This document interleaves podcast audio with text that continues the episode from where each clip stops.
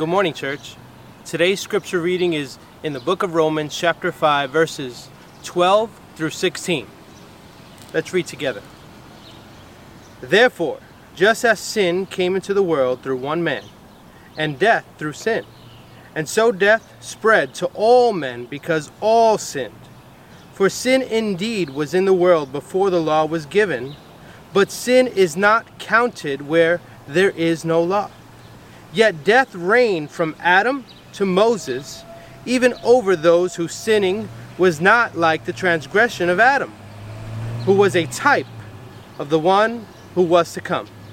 But the free gift is not like the trespass. For if many died through one man's trespass, much more have the grace of God and the free gift by the grace of that one man, Jesus Christ, abounded for many. And the free gift is not like the result of that one man's sin. For the judgment following one trespass brought condemnation, but the free gift following many trespasses brought justification. That is the word of God. Let's pray. Father God, we love you, Lord. We thank you for your word that so clearly states that Jesus Christ was a free gift. Lord God, a free gift that we did not deserve, and we still don't. Lord, through your grace, through your mercy, we can, through faith in Jesus Christ, have eternal life with you. Father, give us a heart that wants to spread that message to the world. And if there are any that do not know you, I fear, I pray that through your will, they will stumble upon this post and hear a message that is life transformational, Lord. We love you and praise you in Jesus' name. Amen. You know, the United States has faced historic catastrophe. The economy has tanked. Unemployment has reached unheard of levels. Businesses are going bankrupt. And all because of the decision of one man, the President of the United States. But also, that one man has made the decision to open up the country to get it back on the ground. Oh, sure, he received counsel from a variety of different individuals who weighed out the options and, and sought to determine what was best for the country. But in the end, both the decision to shut down and the decision to open up came from that one man. His decision, however, came because of another individual. As one of our devotions pointed out this week, someone in China contracted the COVID-19. And that individual, whoever it was, wherever it came from, then spread that disease out to everyone in Wuhan, China, and then on to the rest of the world. From there, the globe was covered with COVID. The decision of one person brought about that sickness came death and economic destruction for the world. Our passage in Romans chapter 5 forms a transition point here in the book of Romans. From chapter 1 verse 18 to chapter 5 verse 11, the apostle Paul has emphasized that humanity is in sinful rebellion against God. He spelled out the deepening degradation of the human race culminating in that final word in Romans 3. For all have sinned and come short of the glory of God. He then spoke of God's remedy for it in the person of Jesus Christ. But one thing was missing. Where did sin come from in the first place? And how is it possible that one person, Jesus Christ, is able to bring about salvation, health, life for many people. Before Paul can go on to speak then about the wonders of this new life that Jesus Christ has provided for us, he must first answer those questions. For these questions are the questions of any inquiring mind. Anyone who wants to know, is there a God? And if there is a God, How did the world get into such a mess? Furthermore, they want to know how we can claim that some man 2,000 years ago has anything to do with how we live today and what is going on. So Paul anticipated those kinds of questions. And in anticipating those questions, he gave us the answer here in this text that we're looking at today. Under the inspiration of the Holy Spirit, he provided the church with clear answers for those who truly have a seeking mind. And so as we study this passage, I want you to keep this thought in mind. Without the preaching of the church, unbelievers will fail to understand their precarious position and turn to Christ. What does that mean? Well, unless the church shares the good news about who Jesus Christ is, the people who do not know Jesus as Savior, they do not experience His new life, won't realize the danger that they're in. And in not realizing that, they will never turn to Jesus Christ. You know, the whole story begins before Genesis chapter 1. Our text doesn't refer to the time before time, but the Bible does. And so it's important for us to connect the dots between angels and Adam. What do angels and Adam have to do with each other, you might ask? I know some people teach that when we as human beings, when we die, that we can become angels, but that's a fallacy. Touched by an Angel and, and other movies like that, those are just hypothetical, but they aren't reality. So why do we bring together angels with Adam today? Because it might help us understand what we're talking about when we read verse 12. Therefore, just as sin came into the world through one man, and death through sin. You see, before God created the material world, God had created another world. We call it heaven or the spiritual realm. But it actually, the spiritual universe, as we might think of it, is, includes both heaven and hell. It is a place of perfection in heaven, a place of innocence, but it is also a place of wickedness and judgment in what we call hell. You know, sometime before God created the material universe that we're used to, one angel, an angel that at that time had the name Lucifer, but we know today as Satan or the devil, dwelt in that perfect paradise with God. It appears that he was the worship leader of heaven. Sort of what we saw earlier with the musicians who were uh, singing for us, leading the people into worship, whether through music or prayer or just celebration of who God is.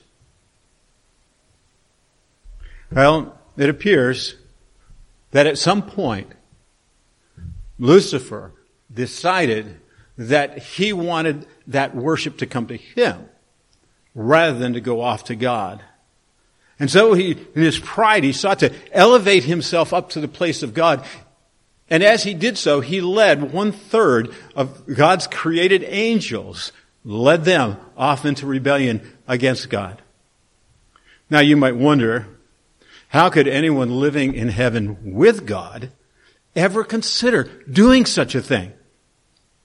Well, it was because the angels were created in a sense like human beings were created. That is, we were created immature, not fully understanding all the things about life, not even fully understanding God and His character and nature. And though they were created without sin, they had to grow in knowledge and they had to grow in trusting God. Lucifer failed to trust God. He began to think of himself as another God or as one who deserved what God was receiving. The problem for the fallen angels, however, lies in the fact that they don't die. As a result, when they rebelled against God, there was no way for them to be restored to a right relationship with God. Fast forward to the creation of Adam and Eve. The bodies of Adam and Eve were created from the material of this universe. From dust, they were created. This, as a result, they were physical and they could die. They could, through that material body that you and I have, as we know from our own experiences, that this material body is deteriorating as we get older. Like the angels, Adam was placed in a paradise, in a perfect situation.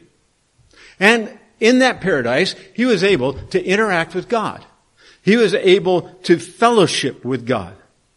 And like the angels, our ancestors were also immature.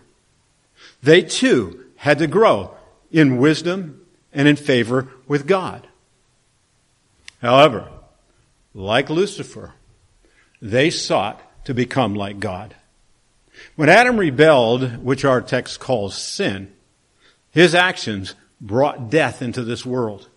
As humans, we take a, a look at the curse and we see death as part of that curse, and rightfully so. However, the very curse of death is what makes the difference between us and the angels. Because we die, we can also live again. If we repent of our rebellion and we turn by faith to God. But let's not get ahead of ourselves. For the story has a long history before we get to, and they lived happily ever after. Notice how this passage helps us to see a connection between death and decisions. Death.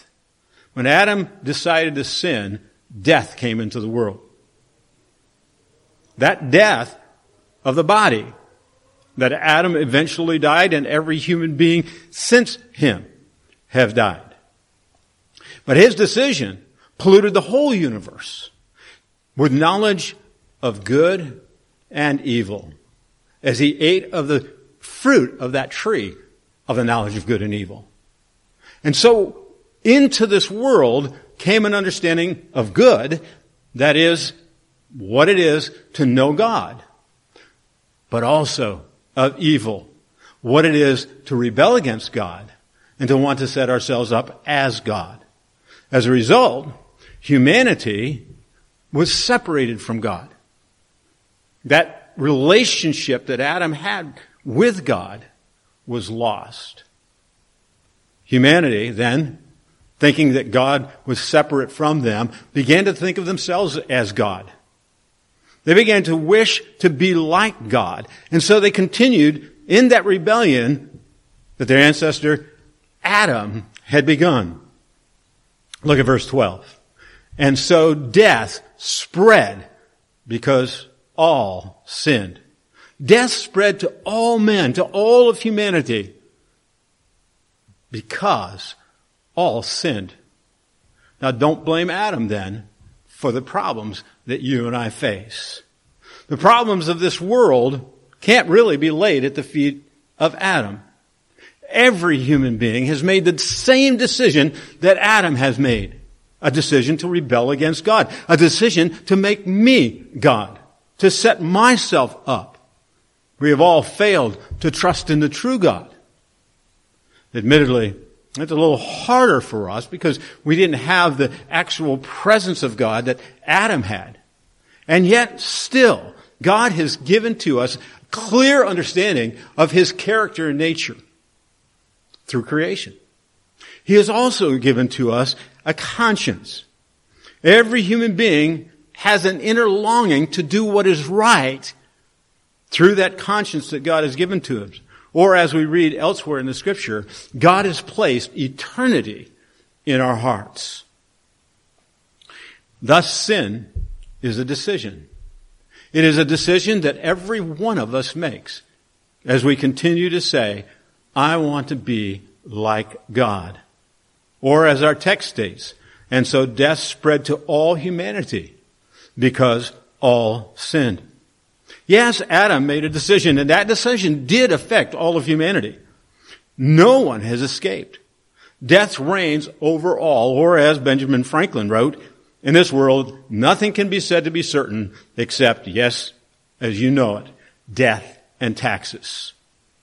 The death God warned Adam about had physical, but it also had spiritual consequences.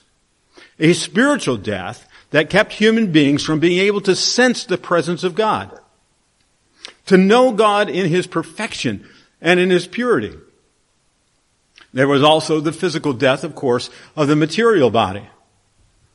This tragic decision that Adam made led to death entering into this world and an extension of that decision by every human being since Adam. That results in death for all of us. In other words, even though I am born into a world that's far different from the world in which Adam was created, I still choose daily to see myself as a little God. I want the world to fit around me. And that is true of every human being. The wealthy believe that they created their own wealth. They believe that they've created their own world, that they deserve what they have.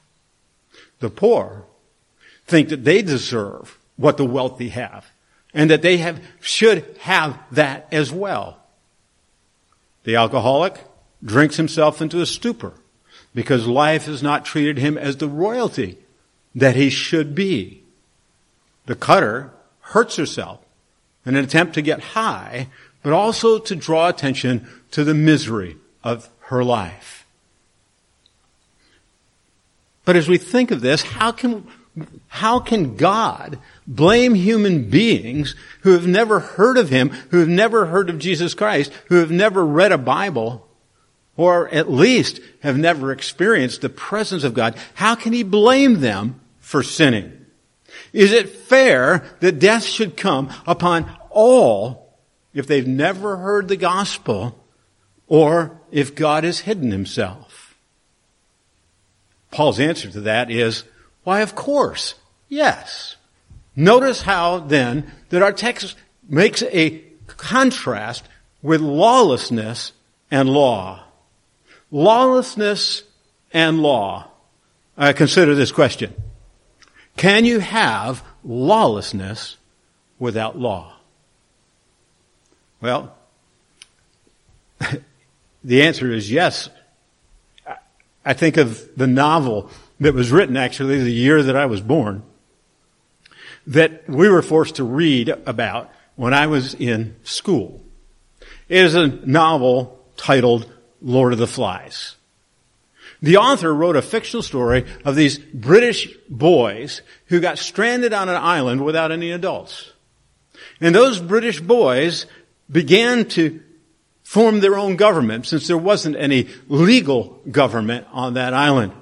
They began to set up their own rules, and it's a ghastly story of humanity making its own rules that permit lawlessness.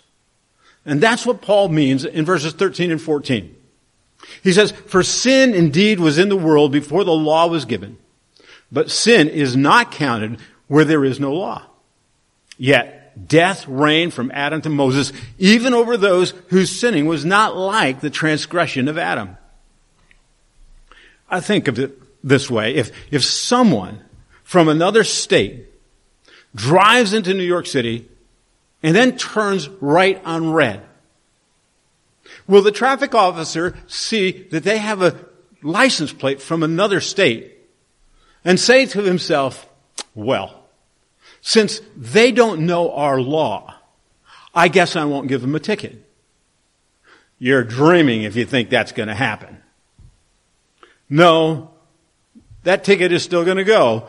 Whether they knew the law or not, they violated the law.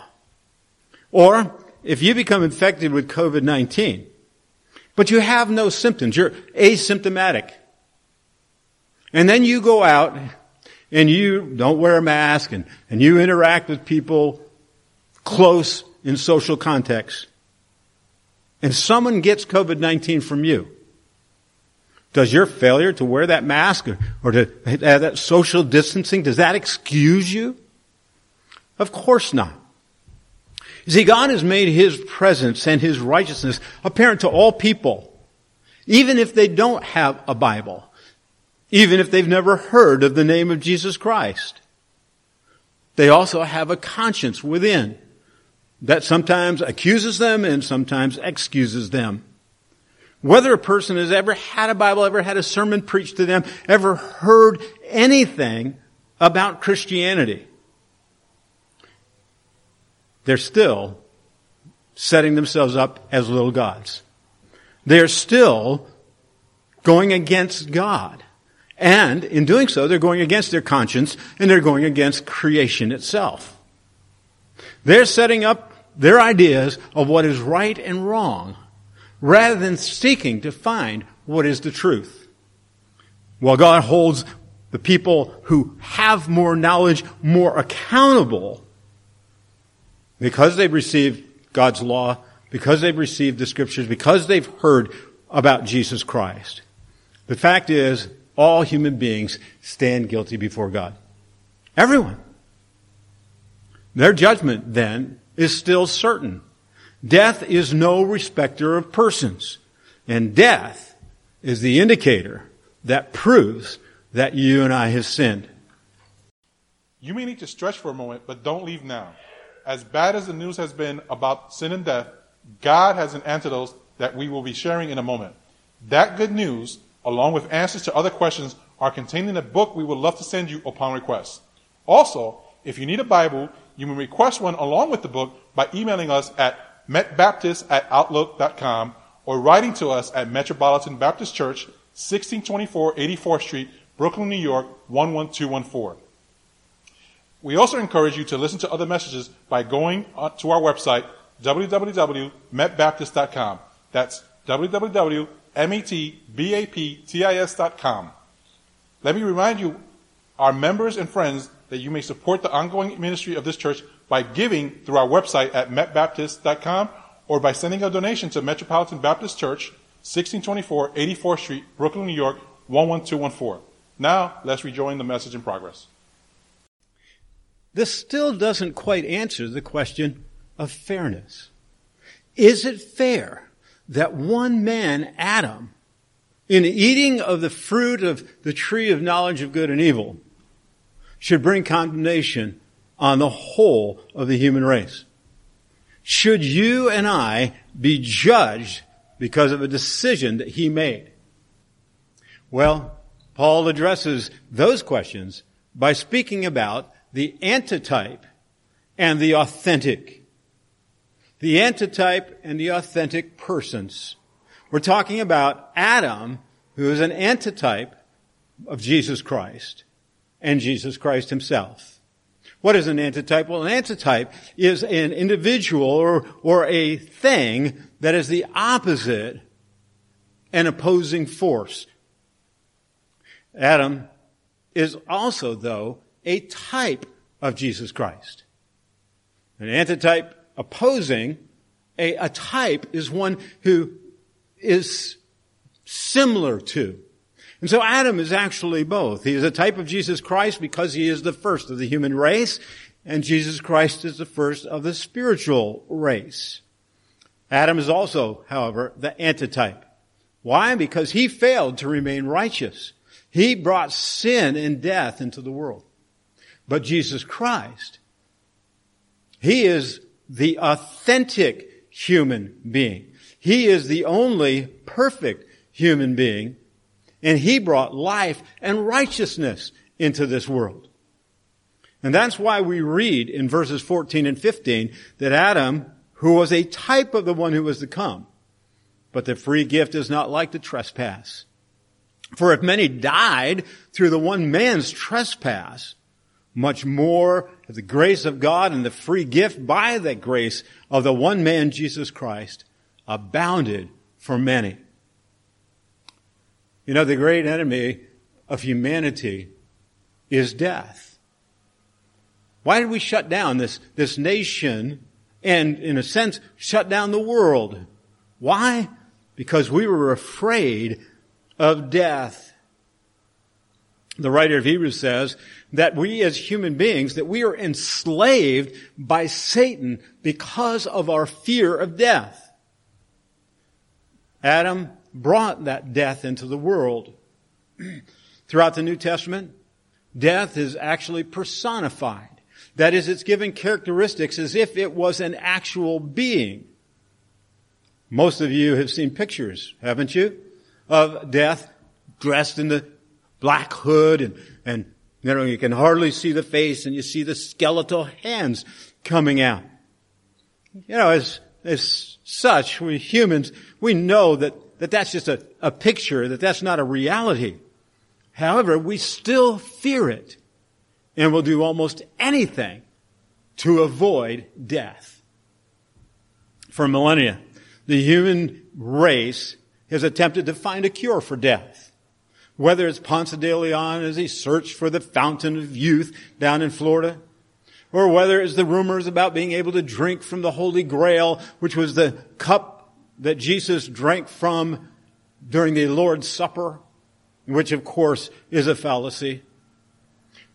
Or if it's just a pursuit of medicine to make us live longer. Yet death still reigns no matter what we attempt to do. Adam will never be, be forgotten because of his gift that he brought to the human race. The gift of death. By opening Pandora's box, that brought evil into this world, and with that evil brought death, Adam will be remembered. The story of Pandora's box, however, had an interesting twist to it. For when that Pandora opened that box in Greek mythology, out came all forms of evil, and then she put the cover back on. And when she put that cover back on, there was one thing left in that box or in that jar and that was hope. Hope remained in the jar. For Adam and Eve, their sinful rebellion and God's curse brought the result of death. But it also was mixed into the tragedy of that curse with hope. The hope of a Savior who would soon come. There was going to be a new Adam that would enter into the world. One that would crush the head of the serpent. He would defeat Satan, and Satan's defeat would bring about the defeat of death itself. At the right time, Pandora's box would be opened and hope would be released into this world. And that's what Paul is now turning our attention to as we look at this contrast between Adam and Jesus Christ. You see, the first Adam was a type. But the last Adam was authentic man. The first Adam was like a shadow with no substance. The last Adam is the reality of God's creation. The first Adam is of the dust, and of the dust shall return. But the last Adam was from heaven and could not be destroyed. The first Adam failed to trust God. The last Adam came for the very purpose to do the will of my Father. The first Adam, being mortal by sinning, brought death to all of his descendants. The last Adam, being raised immortal, gives life to all of his spiritual descendants. As the scripture says, O death, where is your sting? O grave, where is your victory? Thanks be to God who gives us the victory through our Lord Jesus Christ. Now, this comparison between Adam as a type and Jesus as the authentic human being is not simply about life and death in this physical sense. If that were the case, then who really cares how we live? You see, the Jehovah's Witnesses, they teach, and other cults like them, that if you do not follow their form of religion, if you do not follow their belief system, well, don't worry about it because once you die, you're just eradicated. You are gone. There is nothing after death for you. But I say to you, if that's true, then eat, drink, and be merry because tomorrow you're going to die. Yeah, might as well party it big now. Who cares about whether you live in eternity or whether you die and feel nothing? But physical death is not the end. We read in Hebrews, it is appointed unto man once to die, but after that, the judgment. Yes, Virginia, there is life after death. And that life after death means facing a judgment before a holy God. And so our text, it ends with a contrast between judgment and justification. Judgment and justification. You see, judgment for those whose condemnation is sure, they will face eternal punishment. Justification for those who have put their trust in Jesus Christ, who by faith believe that He has taken their punishment for sin, their sins, taken that punishment on Himself. And so as the scripture says, judgment follows death. That means that every human being continues to live after we die. And they will all come before the judgment seat of God. Every thought, every word ever spoken, every action ever done will be brought up before God. And with each revelation of those thoughts, of those words, and of those actions, there will also be revealed the inner motive in that person's heart. The Boy Scout who walked the old lady across the street did not do so because he loved her and sought her welfare, but because he would get a merit badge and be recognized as a hero. Every motive and every intent of the heart is going to be flashed onto that video screen of heaven for all to see. And that's the meaning of verse 16. And the free gift is not like the result of that one man's sin. For the judgment followed one trespass brought condemnation, but the free gift following many trespasses brought justification. What is that final word that you will hear from God? Will it be, depart from me, you worker of iniquity, I never knew you. You condemned in the rebellion of your heart, the hate for God lying open like pus on an infected arm. Children, teens, adults are so infected by Adam's rebellion and their participation in that rebellion. They see themselves on that day as they really are. They see themselves as selfish, as manipulative. They see themselves as hateful and spiteful and lustful and envious and on goes the list. But the free gift, the gift that comes to us through Jesus Christ, that alone can cancel God's judgment and bring justification. We've talked a lot about justification in our study of Romans so far, but just in case you don't understand that term, justification means that God, as judge, declares that you are not guilty any longer that all of your past is as if you had not committed it. It is gone completely. Any record of all the sins that you've committed, any record of your rebellion against God is wiped out completely.